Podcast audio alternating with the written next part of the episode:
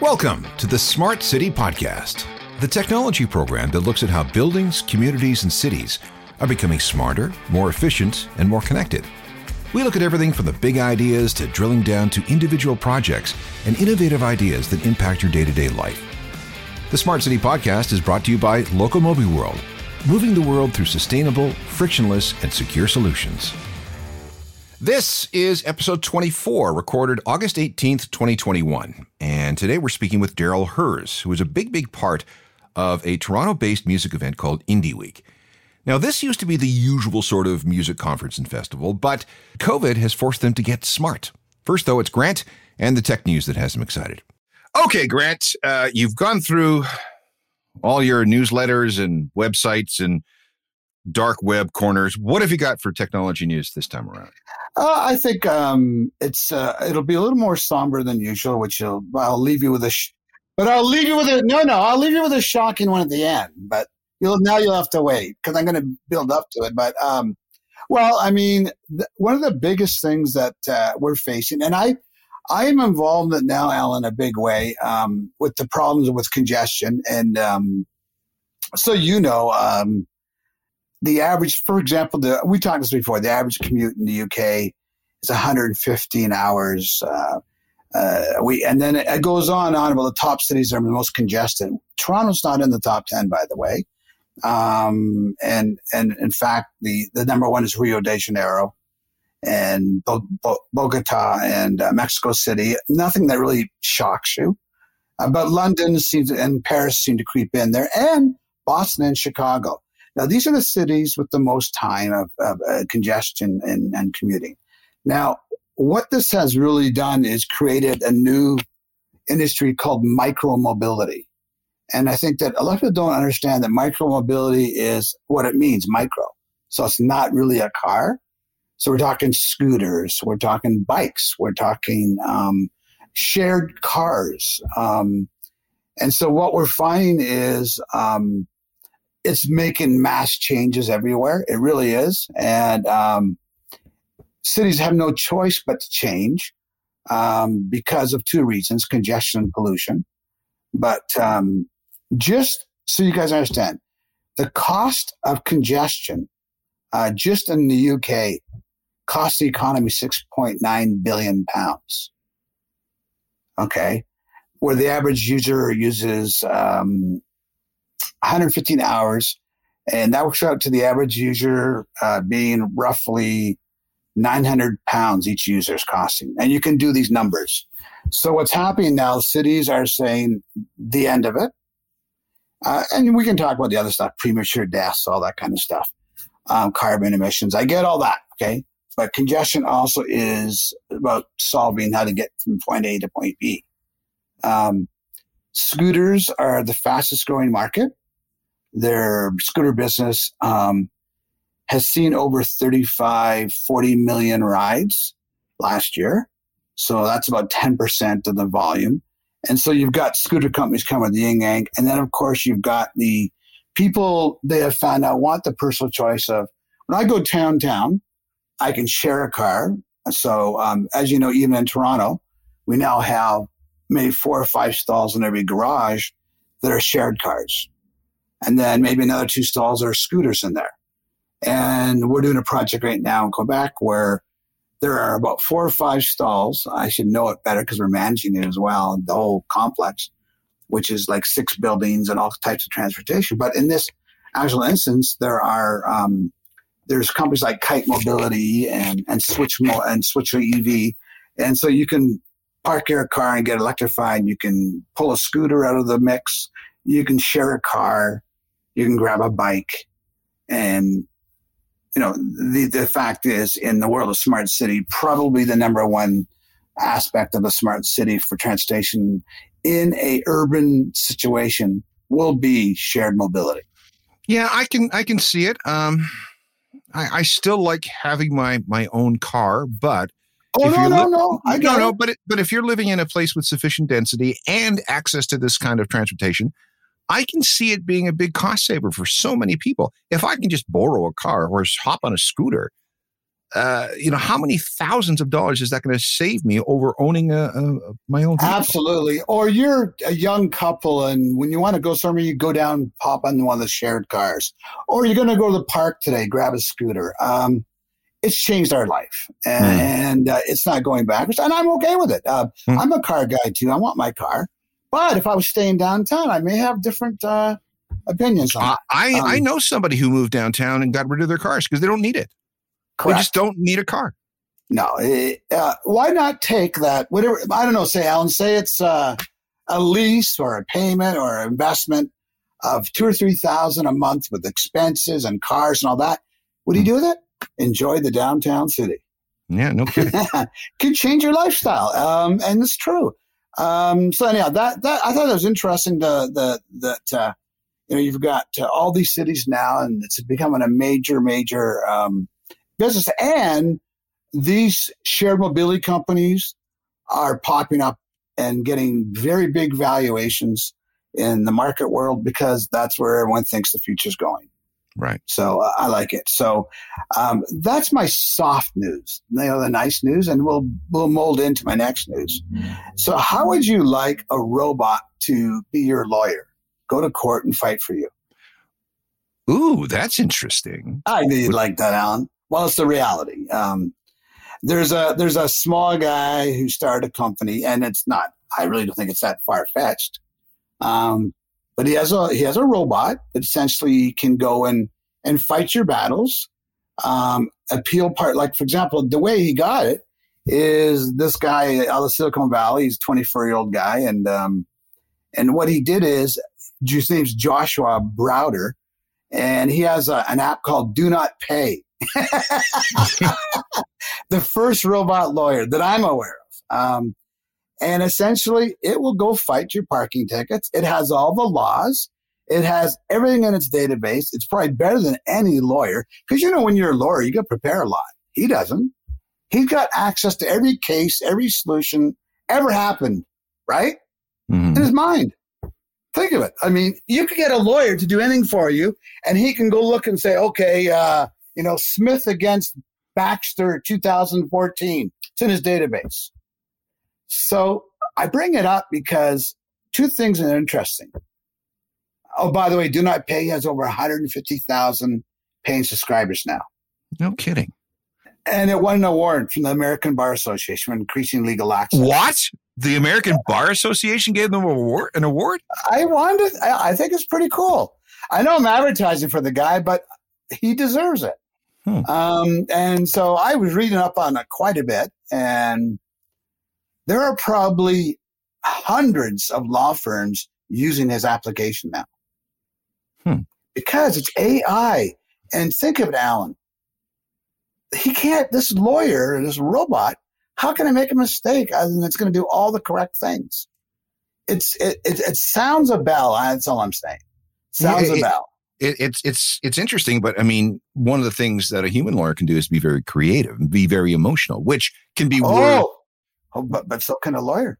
So can a robot now. Oh, emotional robot. To emotion. Oh, we're going to get to that soon. Ah, um, okay. But the point is, um, that robot will go to the emotion that's required. Here's a good one for you. Now think of that. Based on the argument and who's in there, it will go and say, okay, what is the best emotional experience I should give to this? So it can't be. Yeah, you're you're you're going to see something really change. But I guess my I guess my whole thing is that think of the cost. Yeah. And it's got to happen. And it's good for people that can't afford uh, the big law firms and that. And um, I'll give an example. Everywhere you go, there are millions of court cases backed up, correct? Mm-hmm. Oh, you can't get to court for two years. Think of it was all computerized. You'd begin to court right away and be out.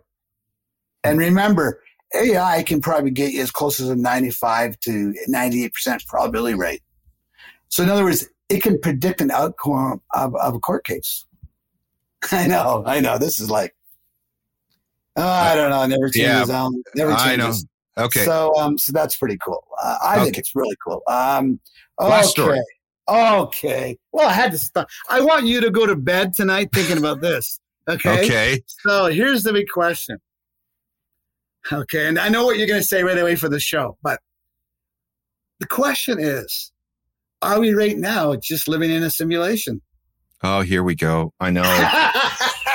no, red pill, blue pill. Yeah. Wow. Come on, man. I mean, listen, um, today's computers are incredible, right?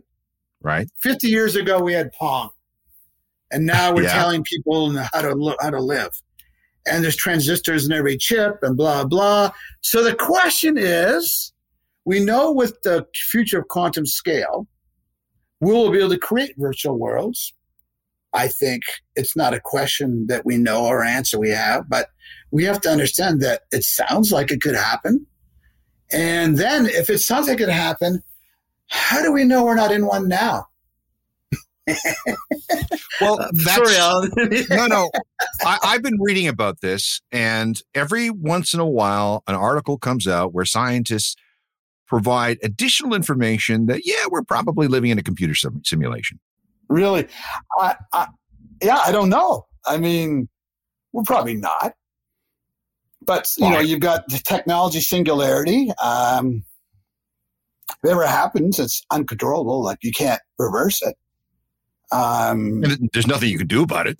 No, nothing. Um, so simulating this level of complexity, of course, I don't know. I mean, there's a lot to do to do with what you have to to get to that. But can you imagine? I, I I've been thinking about it a lot since I started reading about it a lot, and then I read uh, another great article on it um, because um, uh, you know, it's been doubling its complexity, and it's about every twenty months Mhm. Improving the rate of speed and all that stuff. And holy cow, um, what if you and I we go to bed tonight and we're not even real? okay, Alan. So, I mean, I thought that was a good way you could go to bed and think about that. I Um, okay. Yeah. you know, um, you. well, I mean, um, and then of course we can create the superhuman, and we can be God, and there may be someone controlling everything we're doing. Can it happen? Well, anything can happen. Do I think it's happening? Probably not. But the point is, But it's a may- great question. Hey, hey, hey! Maybe that you were just programmed to think that. I know. There you go. So why don't we leave it at that then, buddy? Yeah. Thanks a lot. Darryl Hurs has been involved in a music conference and festival called Indie Week from the beginning. But just like trade shows in the age of COVID, Indie Week has had to pivot to some smart tech. Now, what does that mean? Let's find out. We spoke to Darryl from his home office in Toronto. Okay, Darryl, explain exactly what it is you do and why you're on a Smart Cities podcast. Well, uh, that's a great question, Alan. Uh, first, I, run uh, Indie Week, which is normally an in-person music festival. Uh, it takes over about 24 venues across downtown Toronto, and we do music conferencing. We have international delegates coming in and international bands, and of course, with the times, we've had to move online. And a big part of our message has been trying to keep the music community together in a positive sense. But also with that positivity means education and moving forward. And forward is going to look a lot different. We believe everything is going to be hybrid. Uh, venues have to adjust and change so that they can allow for that type of streaming and that they can capture content and and it's something that you know i think about days when i was a musician where i remember cds would say things like no machines were used to create this recording. And then I remember uh, Neil Young releasing a song, This Note's Not For You, about anti sponsorship in the music industry. And I really feel that COVID has moved the progress of tr- the technology space for music forward at a, a much alarming pace. And a lot of musicians and businesses are actually not sure how to adjust and and fit into this new world. And the the thing is, we're not going back. Uh, you know, I used to work at HMV early days as well, and I remember the day that I received. I think it was Metallica, uh, and we're receiving it, and I'm like, "Where's the cassettes?" And they're like, "They didn't make them."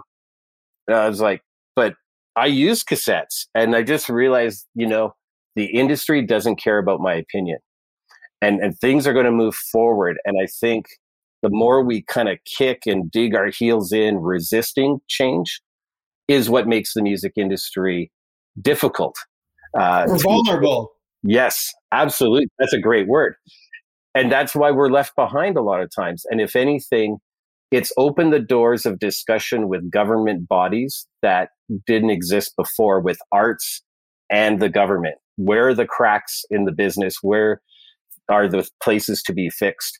And uh, it's a very interesting space that we're in. And if anything, now's the time to try to be a leader in that change and try to help everybody else get get there because uh, it is changing, and nobody's going to ask us for our opinion. That's the reality of it. Earlier on, we had an episode where we had somebody who uh, was in the business of trade shows. And one of the was biggest companies in it. One of the biggest companies, yeah.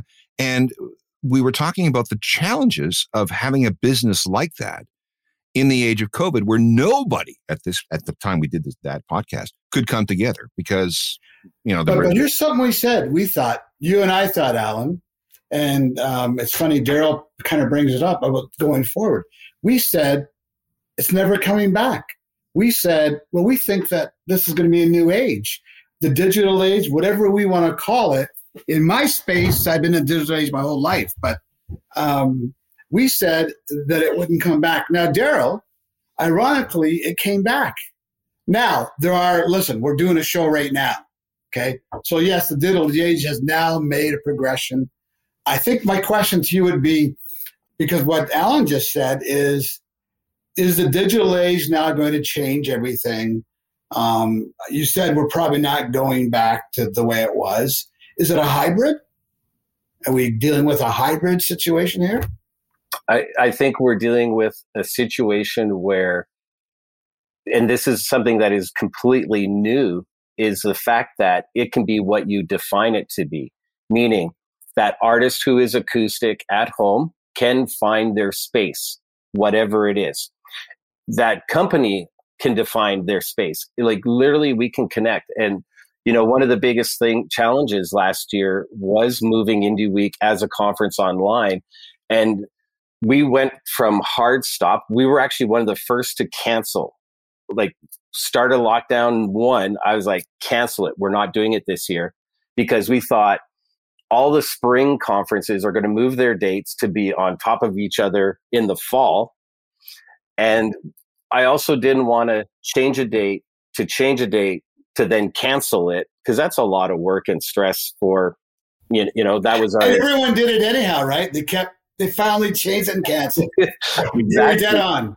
Right? So and, and a lot of like all of us conferences and festivals we were actually having meetings weekly and bi-weekly. What are you doing here's what i'm doing and everybody had plan a live plan b hybrid, plan C, move the dates, plan D, all online, and plan E, cancel. And I, I just sort of like, I'm just going with one plan. I, I don't like doing all that extra work and stress. So, however, in July last year, we said we can do this online. And so we actually had to announce with no speakers, no schedule, no sponsors, and no funding. But we're doing it. We announced, put up tickets and dates, and they sold. Wow. And to market it, we created a weekly live session, a discussion every Tuesday, talking about the music industry, challenges, and such. And people started tuning in from around the world. And so we started seeing results that were very interesting. It was not planned. And in the music business, Alan, you probably know this. what's the timeline? We need three months out. We need to create content. We we just like literally put dates up tickets on sale. They sold. Let's do a weekly. People started signing up from the around the world and that was our marketing. And we found that by being organic and meaningful and connecting with people that was the most important part during this.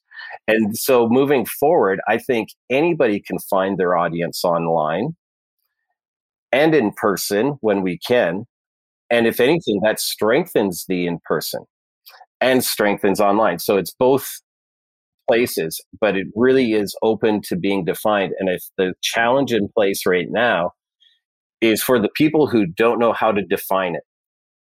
What is my place online? People haven't been using data before. People haven't been using Facebook pixels to understand who's consuming their content and from where. Uh, but now's the time to kind of move towards that. And, um, you know, you could be a ukulele play- player that sings Al Yankovic songs backwards, whatever, and guaranteed you can find an audience somewhere in the world and you don't have to travel there. So that's the biggest thing. What's interesting about the music industry is that it's a canary in the coal mine. So when something is going wrong, it usually shows up first in the music industry, whether it be selling records, uh, downloads, uh, online engagement, touring, all that stuff. If it's going to go wrong, it'll probably start in the music industry. At the same time, though, the music industry is one of the most versatile and flexible industries out there because we're dealing with creative people. We're dealing with very smart people who are often rather tech savvy to begin with because you can't be a musician these days without understanding technology. And, and third, um, people who tend to gravitate to things like these concerts or these conferences uh, are very open to getting this information and congregating in new and different ways, right? Let me ask something. Would would this get you guys are both in music and um, would this mean also because you said it, the guy that plays the ukulele or Al Yankovic tunes or whatever, um, that's an audience he may never have gotten because he couldn't afford to make that trip. And now the musicians are maybe getting a jump on things they were losing before. Not everyone can afford to do everything, right? But with the introduction of technology, um, even artificial intelligence that's telling them what people want to hear, uh, which is my background. So I just want to say that I think that has a big effect on music now. Um, would it say that the future is going to open up to a lot of people who were musicians we never heard of? A lot of people who are great musicians, but now can get stuff out quicker ahead of the the hackers and all the other people and so on. I don't know. And I'm running by you guys. Like nothing beats a live concert, of course, guys. But beyond that, you know, what's your opinion, Darryl? That you, you said a lot of great stuff, and and you know the thing is, there's I'd say big divides in it. Uh, there's a big portion of the music industry that just don't want things to change and they resist it, and a lot of that is artists. Then and by like we do surveys after our conferences and and such the age range of say an artist that's 35 and up is kind of more to resist and want to go back to what they know and not wanting to learn and and go through a lot of stuff. Not saying that they aren't out there but that just seems to be some of the information that we're seeing.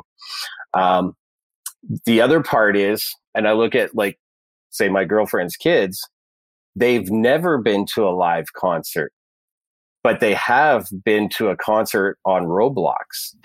And we often we often sort of associate what was our first music experience. What's our like I just posted my first concert without my parents was Genesis Mama Tour. Right. Oh, I, I love them. I went to their that. tour. Yeah. yeah. But that's what I remember. And so to them, they were having like a dance party in the living room and it was a half hour and it was fun. They had nachos and all food and all this. So that's their first live music experience. They don't even know. Well, that's that's interesting. So so there's going to be this divide of like people who are learning right now because their faces are planted in the devices and they're a young audience and that's what I believe the music industry is now sort of gearing up to cater to. They're selling digital merch. So they have an avatar in Roblox and you can buy merch for your avatar. Sure. Yeah, I understand. Yeah. Right. Well, let me ask, let me say something there. Let me say something there. So let me tell you, and Alan, I want to run this by you as well. So Alan knows I'm a music nut and I had lots of bands I managed when I was young and, uh, and so on. But, um, I never watched one concert online ever. And I'm a I am an online geek, okay? I have programs coming here, but I must have watched every Pink Floyd concert, every Jethro Tull concert, every like I'm I bet you a thousand concerts since I since I'm home. Mm-hmm. So these are concerts, guys. I would have never watched. So how do they get? How do these both of you guys? So we've got this whole new world of online. To you know, you go to YouTube, right? And I watch all these great band concerts, and I love them, and I watch them over and over. And then when something new comes, I watch it. Never would have considered that three years ago. So how does that business evolve, and how do they actually go out and market that and make money on that? Ooh. How much time do we have? Because we could talk okay, sorry. hours on this. Sorry, I, I shouldn't. Okay. okay. No, but but you say a good point. Like uh, there was an uh, article that came out. I believe it was a week ago. Alan, you might have saw it about Queen's music. The value the value is over 1.3 billion. Yes, and a lot of that had to do with new people discovering the music, but people who know their music continually going back to it and YouTube is, if not the biggest, one of the biggest music search engines online. And yeah. a lot of it is there's rare concerts, there's rare footage that you would never see anywhere else but YouTube. And and I know I'm guilty. I've listened to the whole Pink Floyd catalog since me too. COVID started. I've listened to the whole Black Sabbath catalog. I've, yeah, I've, me I've too. been going through the stuff that I've always been I should listen to, and I never had time but now I, I kind of do. So, so this is the thing. They're making a lot of money because of that. And like the royalties are still getting figured out in the live streaming and performance space. But uh, I know in talks with some booking agents and with some people in the collection of online royalties, um, and and and part of the reason Indie Week didn't really go into artist performances online because there's a lot of gray area right now. There's up to, I think, seven or eight streams to worry about when you're asking an artist to perform online now. How is it broadcast? Where is it broadcast? Is it an international audience? Is it being recorded? Potentially distributed and and so on right and and you need to and and for us to actually have an artist perform we need to know the set list and get written permission from every songwriter so if they do a cover i have to go find the writers of the cover and get an actual written agreement that we're allowed to have this now that's the legal wait wait wait wait wait so so those performances aren't covered by standard performing rights organizations Yes, but you're dealing with like if it's recording, now it's a recording type royalty. If it's being posted somewhere after, that's a distribution type royalty. Holy crap. Yeah. But Alan and, and Darryl, wouldn't that wouldn't that where algorithms come in place today?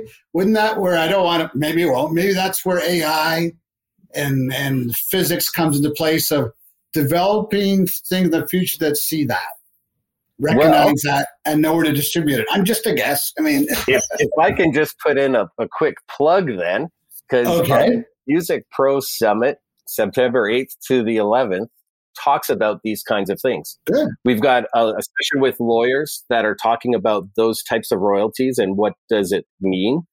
Uh, there's also AI companies, Verifi Media, where sure. they, what they're trying to do, or what they do do, is get the data from music. Now, here's the biggest failure a little bit in music is when royalty collection started, it was pre internet.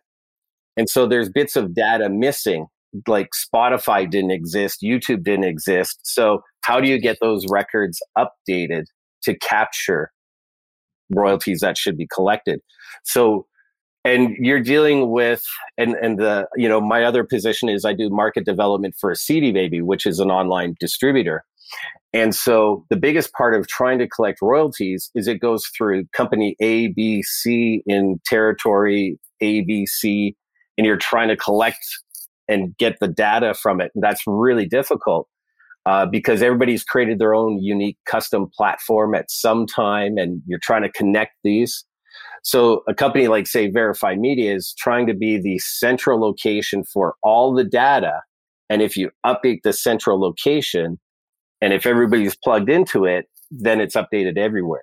Well, there there are a couple of companies like that. I know that there's one called Jaxsta, Yes. which is trying to do exactly the same thing. You would think that there would be a worldwide database of every song ever released with all the metadata required to identify a song right down to the note. But it doesn't exist. You have something called ISRC numbers, right. but that that doesn't work very well because there's still a lot of data missing from that. So how does IS how does that work? Well, it's an ISRC number is uh, uh, like like a ISBN number for a book. It's a unique identifier for a book. Whether it's a you know I re- I release a book, it gets a number. I release it in soft cover, it gets a number, and, and gets released in the United States. So in theory, you could have numbers even for different types. You well, could. yeah, I mean, yes, that's that's the plan. But the problem is, as as Darryl was saying, is that you, once you start looking at an individual song and how many times it's been released in how many different forms and how many different territories, each one of those recordings has to have a unique identifier. And you have one single, let's say, just one song. It has to be. It, it could have. 50 unique identifiers depending on where it came out. And I'm going to tell, I'm going to say that when Darryl has his conferences, he'll see people with AI that will go out and find that stuff now and accumulate all that. Now, um, with all This- that this- said, This cannot be done manually. It just can't. I didn't say it could. That's right. That's right. AI. So, but my next point is this though. Come on, the biggest problem in the world is hacking and cybersecurity. So we know it's big in music. We know it's big. People hacking media songs, reselling them, copying them. Is that a big part of what you talk about at these conferences? Of how do you pre- protect your your liability from being copied and hacked, and and just who's, uh, who's real and who's not? uh, intellectual property pr- protection. Yeah. Yeah, we, we we don't really talk too much about that as we're more the creative process to the distribution and getting it out and the marketing. Uh, but you know, if anything, in a lot of places in the world, the internet has almost abolished the hacking. Like, for instance, if I traveled before to a co- country like Brazil, you would have all these people with the burned CDs everywhere and DVDs Correct. Correct. but now Not it's kind of like, well, I can find it on YouTube, and and so there's not that much of a business for that anymore. Uh, so if anything, that's where it's helped in that area. Well, yeah, you're threat. Wait a minute. That's true because you think you're getting it free when you go on YouTube, but the the content is charging for advertising or other things. So in a way, it's helping everybody. Yeah, like this is the one thing. If anything, the music industry should be on board because if they hit play and there's an ad, and and in a lot of cases the magic number is 31. The, user has to engage for at least 30 seconds for it to be considered a play or a stream. Gotcha. So at 31, the payment is there. That's cool. 20 second 29, if they hit stop, it's not considered a stream. Yeah. So, yeah. so it's also influencing how people write and create content. So TikTokers and such are Okay, writing yeah. music to engage people to keep them hanging on To until stay there. Absolutely. I read that. Yeah. second 31. But isn't that what you're doing though? Aren't you marketing? That's what it, the music business is all about marketing. It's all about marketing. And, and, you know, um, kind of circling back to prior in our conversation, you know, one of the things that we deal with in the music industry is creatives, artists who, let's face it, often don't want to be sold or marketed a certain way and are very protective and sometimes very skeptical and, and slow to adapt because like, oh, I don't want to put it out there because somebody could take it. And I'm like, but a million people could discover it. No, well, it's what no, economics you you want, right? Do you want to Yeah. make money? Are you that down to earth guy who, you know, the Bob Dylan or something? But but Alan, you interview a lot of guys. You've had bands on and new Mhm. albums and what is their attitude about technology? Oh well, they they're just trying to keep their heads above water because so Mhm. much money was made playing live and touring. And when you play live, Ah, when you play live and you tour, you sell merch, and you know that's money that comes in every single day. So you can't charge as much as you used to. You know, you can't get hundred dollars for a- an online show. So No, no, they're no. they're just You trying. get merchandising. You can get merchandising. Well, yeah, you do, but you don't get it in the same volumes. I mean, when when Justin Bieber plays live, he'll sell three hundred and fifty thousand dollars worth of T-shirt per show. Jesus. Uh, so if that's that's been eliminated. wow. What we're seeing in a lot of legacy artists is that they're selling their catalogs to these big investment companies uh, to get all this money up front, like 50 million, 75 million, 100 million dollars. In the case of Bob Dylan, 350 million dollars, getting all this money. That's why I brought him up, Bob Dylan. Right. So they're they're getting all this money up front, and these companies are, then have to unlock the value in these songs going forward. So uh, we've seen a lot of we'll call them older heritage legacy artists, whatever, drop out of the touring thing, taking the money and running. And you can understand why. If I'm 70 or 75 years old, I don't want to go on tour for night after night after night, especially during COVID. Give me a hundred million dollars. That takes care of me for the rest of my life and for the next three generations. Yeah. And then for those guys, then it's all about marketing. You Yeah. got to Yeah. go out and digitize it and get it out to everybody. Well, the, Yeah. the, these companies like Primary Wave and and uh, which thinks that is Hipgnosis and a whole bunch of others. Uh, so yeah, what we're starting to see, and I want you to watch for this on television, is uh, you're starting to hear music from these artists who have sold their catalogs to these companies as they are now exploiting it, licensing it for commercials and for uh, TV shows and films and trailers. No, no, and, sorry, back up. What do you mean by um, exploiting it for commercials? What do you mean by Well, that? if you spend $100 million on a catalog, you have to make Yeah. that money back because Hipgnosis, for example, is a company and that it's music catalog. is music catalog. But and but what they're- pretending is they have the rights to their name, their name, and everything. well, it depends on the deal. no, I know they- that, but is that where the exploitation comes? It, it, it could. Uh, exploitation could just could mean placing the song in a in, in somewhere where it earns money. So putting it Okay. in, in a Okay. TV show, Commercial or all that that sort of stuff. So a lot of these companies, like Hipgnosis, for example, they trade on the London Stock Exchange. They have, you know, several billion dollars out there invested in these songs. They have to make that money back. So they're trying to figure out how to make the songs work for them so they get a return on their investment. gotcha. It's Yeah. it's it's Um, a fascinating. You know what I see, guys? I see these like we do all these big new smart buildings.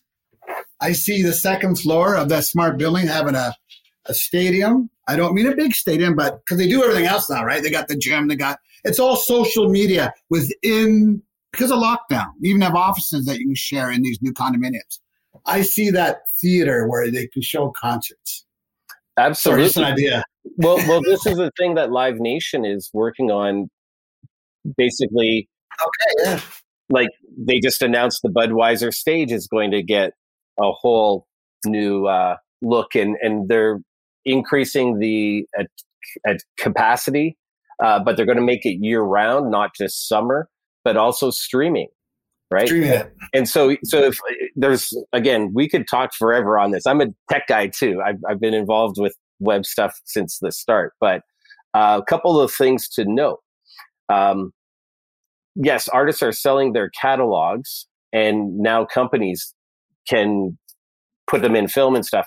We had John Densmore of the Doors as one of our guest speakers one year, and he's got a book where it's it talks about how he took the rest of his band, the Doors, to court because they wanted to place a song in a TV commercial for over two million dollars. He Sounds the- good to me, right? yeah, but they had a handshake deal that every member had to agree, otherwise it's a no go. And John was like, y- y- you know, uh, we would never have agreed to this before, so he held out and ended up taking them to court.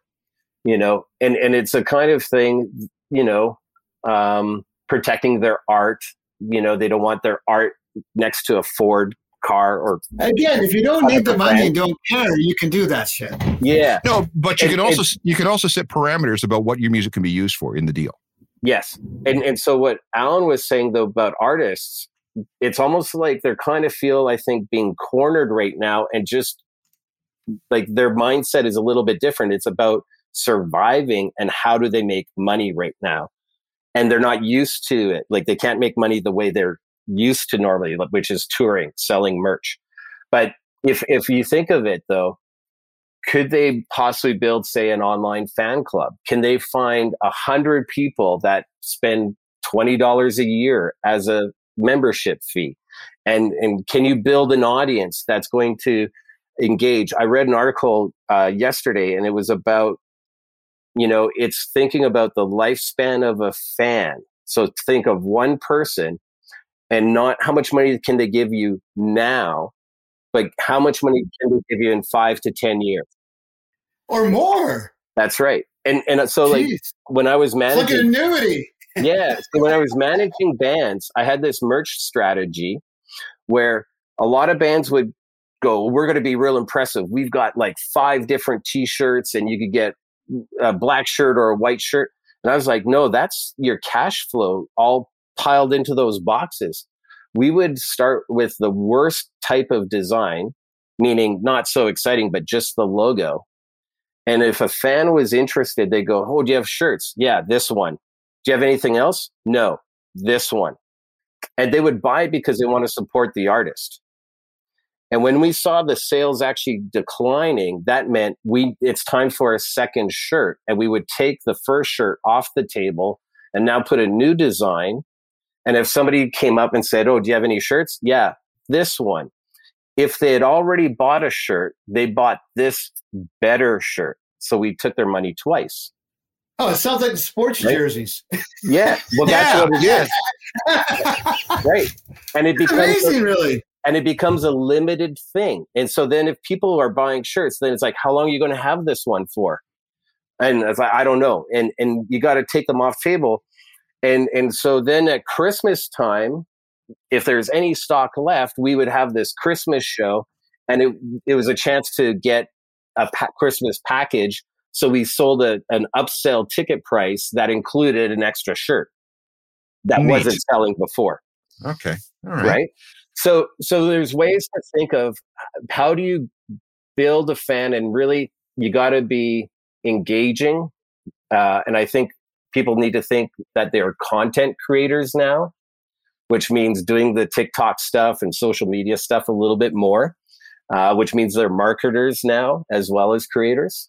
Um, but the thing is, they have access to all the fans in the world that they can get if they can connect with them we're, so technology we're pre- plays a big part. Yeah. We're pretty much at a time. There are so many other questions that I have to ask. We'll have to get you on it sometime down down the road. When things shake out a little, I'm not going to say a little more. I'm just going to say a little differently because mm-hmm. things are moving very, very quickly. What applies today may not be something that we're doing in six months.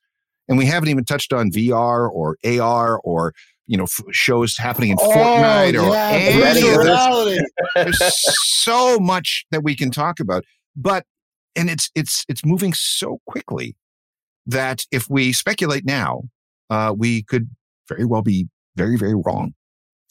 Yeah. Uh, oh, we could get into robots. Uh, it, it's everything is moving so fast, and that's part of it. Is that you have to be very agile. And, and I think this is where the smaller companies may have a better outlook than the bigger ones because the smaller ones, they can change quickly. Yeah, make a turn quick. Yep, make that turn. And so this is a time for the independents, I believe. This is a time for the DIY artists and businesses uh, where they can now actually achieve what they were dreaming before, where before there were so many barriers in front of them that I think this is something amazing. Like I've been able to connect with so many people online. Uh, we had a conference screen by screen, which is music and tech. And that's February. And we were able to get the head of global music for Roblox to speak. I don't have to ask about his flight schedule. I oh, he's more accessible. Yeah. Yeah. yeah so we can actually get the information also faster than ever yeah. before. The only problem is that we don't have a chance to linger in the lobby and linger in the bar. Where, and that's the, yeah, yeah, yeah. That is the one thing, Alan. I, I totally agree. The lobby bar conference is the yeah. best place. I remember dancing to um, dancing the night away to a Rocky Horror Picture Show, guys, when I was 17. So don't even tell me what it's right. about.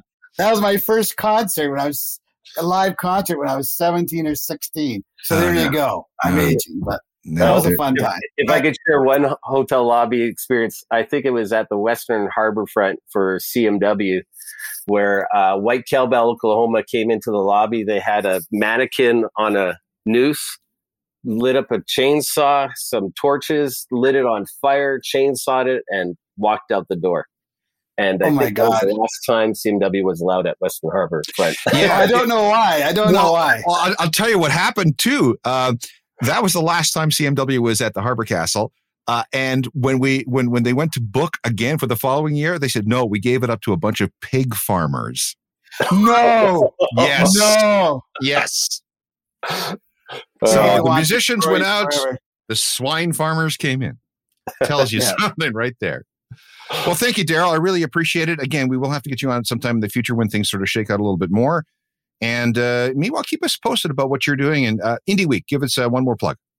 Yeah. Yeah. Well, we're doing online conferences. We've got four. The two upcoming uh, Music Pro Summit. It's our first edition, uh, September 8th to the 11th, and of course, all online. And Indie Week is our flagship event, and that's November 9th uh, through the 13th, all online. Uh, and it's going to be very international. We have seven different music markets participating, and uh, artists and businesses will be able to connect with them virtually, Cool. not at a lobby bar, unfortunately. What a difference. Jeez. We never predicted this three months, three years ago, guys. Just Not a that's all I chance. Not a chance. Thanks a lot, Darryl. All right. Thanks, everybody. I really appreciate this. That's it for this edition of the Smart City Podcast. Thanks again to Darryl Hurs from Indie Week for explaining how their event has gone smart. We're already working hard on the next program so we can keep bringing you the latest from the world of smart technology. Comments are welcome through thesmartcity.blog, not that extension. And check out our website, thesmartcity.blog. You can find past programs as well as learn about who else and what else is coming up. The Smart City Podcast brought to you by Locomotive World, moving the world through sustainable, frictionless, and secure solutions. Executive producer is Grant Furlane. Technical production by Rob Johnston. Executive assistant, Andrew Crawford. I'm Alan Cross, and we'll see you next time.